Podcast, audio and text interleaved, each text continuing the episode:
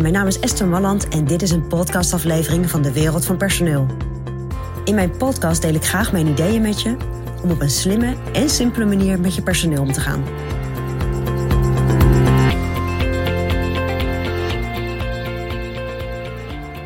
Ja, op het moment dat jij lekker aan het groeien bent met je bedrijf en nog een klein bedrijf hebt, dan heb je lekker veel aandacht voor je mensen. Op het moment dat ze jarig zijn, dan stuur je ze een kaartje of je geeft ze een cadeautje. Of misschien ga je zelfs wel uit eten, omdat je nog met een lekker klein team bent. En ook op het moment dat jullie een uitje hebben, dan nou, ben je lekker. Uh, kan, het, kan het niet op, hè? Het is nog maar een klein ploegje. Maar wat ik toch ook regelmatig tegenkom, is dat wanneer een bedrijf gaat groeien en wanneer je steeds meer mensen krijgt, ja, dan is het niet houdbaar om zoveel dingen te doen voor je mensen. Er steeds over na te denken, zelf kaartjes te schrijven.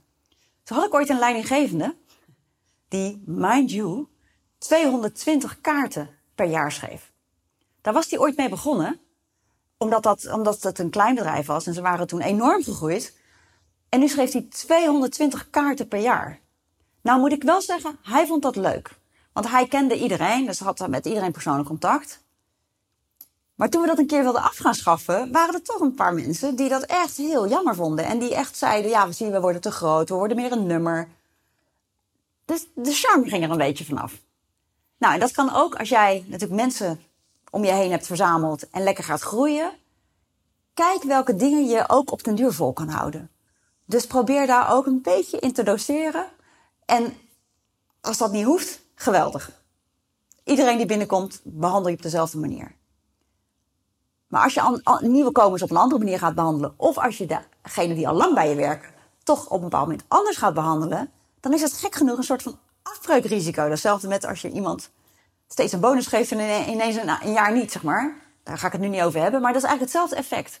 Dus kijk of jij, als je zo lekker werkt met mensen, als je ze af en toe lekker, uh, lekker een beetje wil vertroetelen, kun jij zo charmant blijven? Of gaat dat toch ergens je een keer opbreken? Nou, en als je daar van tevoren over nadenkt en dan alleen de dingen doet waarvan je zeker weet dat je ze tot in lengte van dagen lekker kan blijven volhouden, nou, dan zit je helemaal goed. Dus denk erover na. Dat is mijn persoonlijk advies vanuit de wereld van personeel.